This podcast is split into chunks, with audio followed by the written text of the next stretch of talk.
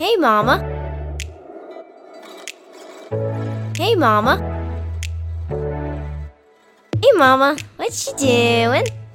Hello, friends. Welcome to Co Parenting Your Thrive Guide podcast.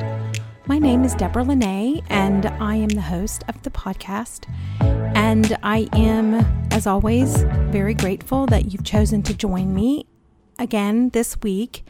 And for this week's episode, it is the final episode for the October series of the four agreements. And I hope that this has been a really good journey for you. And I hope that you have been able to make some shifts in your own life. And so, welcome to the last series, the last episode of the October series. The fourth agreement is always do your best. Ruiz says in the book, under any circumstances, always do your best. No more and no less, but keep in mind that your best is never going to be the same from one moment to the next. And I think for me, that was very striking in that I always feel like I have to do my best all the time. And what this book helped me understand was that you're going to have moments where your best is going to be less than your best on another day. And that is okay. The point is to always do your best. And the fourth agreement is the action of the first three, enabling them to become habits. It is the agreement that asks you to do just enough, but not too much. And perfection is not the goal, and you know it never is.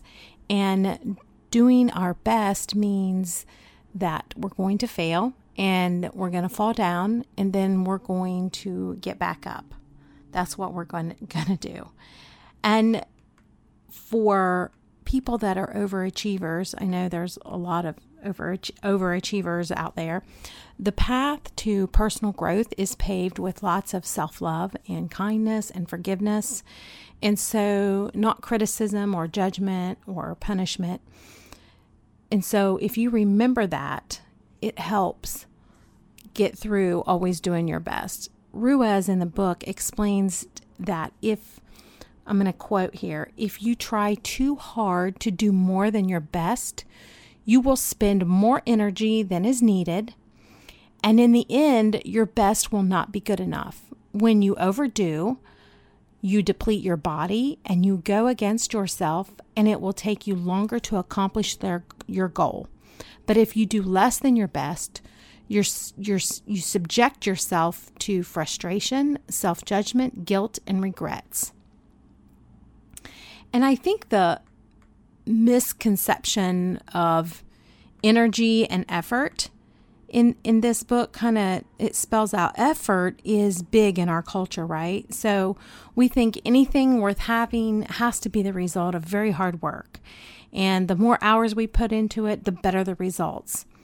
And i don't necessarily believe that. So i have taken the approach in my own personal life that i kind of surrender to what flows easily it doesn't mean i'm lazy and i don't i'm not prepared but if something feels heavy and overwhelming, it means I'm pushing against the universe and I'm trying to force it. And when that happens, nothing works. In the book, um, Ruiz tells the story of a man who wanted to transcend his suffering. So he asked a Buddhist master, "How long will it will it take if he meditated for four hours a day?" The master told him it would take perhaps 10 years. So the man asked how long it would take if he meditated for eight hours a day.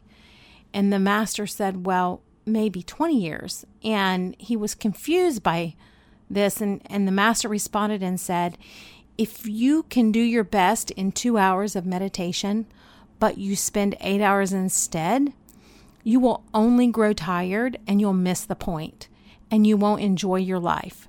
Do your best, and perhaps you will learn that no matter how long you meditate, you can live, you can love, and be happy.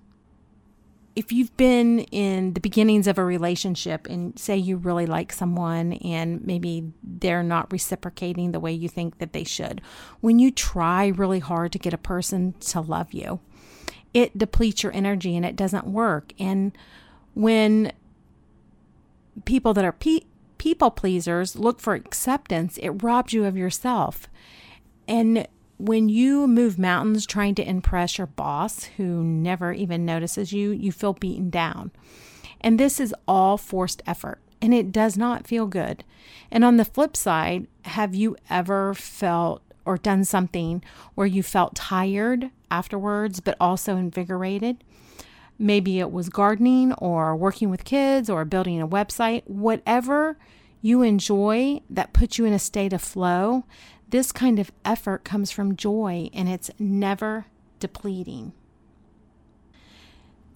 There is a big difference between action and inspired action. And most people act when a reward is involved, like working for a paycheck, right? Rather than acting from a place of joy, if your action is inspired, it comes from your heart and not your head. And rewards may come, but that is not the motivation for your effort. In the book, one of the quotes is When you are doing your best just for the pleasure of doing it, you are taking action because you enjoy the action. Action is about living fully. There's been a lot of talk about inspired action because most people operate from their heads, right? Instead of taking small steps that originate from joy, they try to figure out everything mentally and make decisions from that place. And it doesn't work. You end up playing mental ping pong and second guessing yourself and attaching what you want to the outcome, right? So if you lead with your heart without an attachment to the outcome, the opportunities will open up. There's a quote by Mark um, Chagall, and it says, If I create from the heart, nearly everything works. If from the head, almost nothing. While each agreement is simple, it seems so simple, right?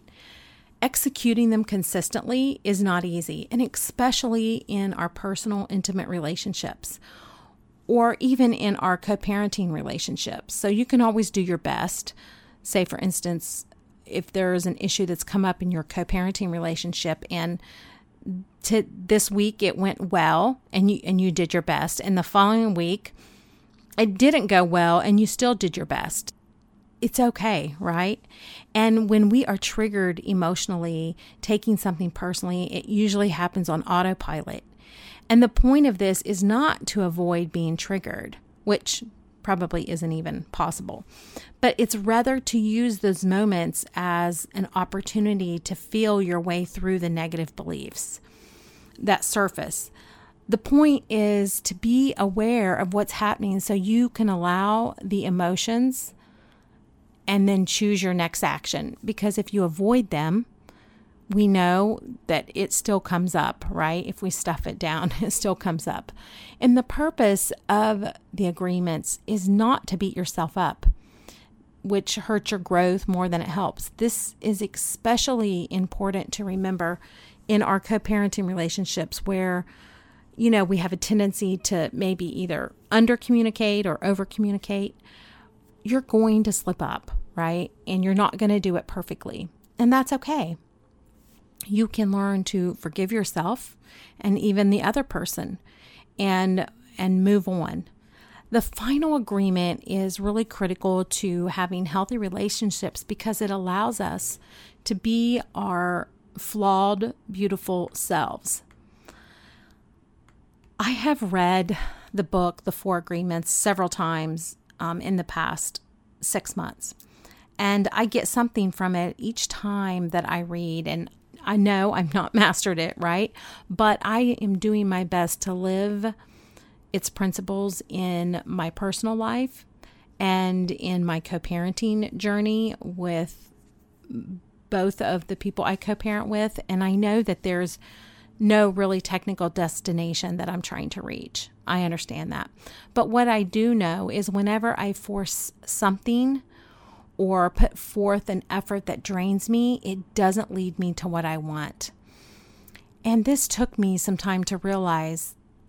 And because sometimes I tend to overdo it and I want to be perfect. So just thinking about when I was trying to do perfect and working so hard, it's exhausting, right? And I'm grateful that I am working past that and moving on. And doing my best without judgment is is probably I think it's hard. It's hard for me. Um, some are easier than others of these four attachments, but you know, always do my best. It, there's like a fine line there. I work really hard at don't assume too often and don't take things too personally or go against myself. And once in a while, I I will let my fear stand in the way of speaking my truth. But that too is something I feel like I am moving past. And all I can say is that every day I will do my best. And the great thing about awareness is that it presents us the opportunity to make different choices. Another quote from the book is If you're doing your best, you will feel good about yourself, even if you still make assumptions. You still take things personally, and you still are not impeccable with your word. I hope that if you've journaled this week, that you might want to go ahead and journal just to finish it out. What is something, these are some questions you can ask yourself in the journal. What is something you constantly overdo or put extra effort towards that deplete you? It could be work, making dinner, cleaning, keeping in touch with family, caring for someone. Just write it down. Now, what would happen if you put forth half that effort? Would you disappoint someone? Would something terrible happen and just sit with those feelings and imagine what would happen. Another question you could journal is what is something you put effort into that you love, where in the end you might be tired but not depleted. You feel a sense of joy and or accomplishment and you might even feel invigorated. What you do, what you feel after engaging in one of these activities and then write that down. Can you see how these feelings are different from the activities that you overdo? And just try from every day, from this day forward, write the below in your journal as a reminder of the agreements that you made with yourself. I have these written down, and so I thought it would be cool if you guys could write them down too. Today, I will do my best to speak my truth and be impeccable with my word. Today, I will do my best not to take things personally, remembering it's not about them. It's, it's about them and not me. Today, I will do my best not to assume I know what other people are thinking or feeling. Oh, that's a big one for me. Today, I will simply do my best, no more, no less, and it will come from my heart. Studies show that you remember something more if you write it down. So, write this down every day to keep these agreements at the top of your mind. And you can also um, just write these in your journal too. All four agreements are challenging for people who struggle with intimate co parenting relationships. And the purpose of these journals is I think it will give you self awareness so that you're able to catch yourself when you go against these agreements, which we all do. And it's like I said before, it's not about being perfect and it's not about punishing yourself. But with awareness comes the choice to do things differently. And I really wholeheartedly believe this is true. So, will you make an agreement with yourself today to honor these four agreements? I think that these four agreements are keys to living a fulfilled, happy life. And when you break one, don't worry. You can begin again tomorrow. And I think that's what's so great. And then, and the next day.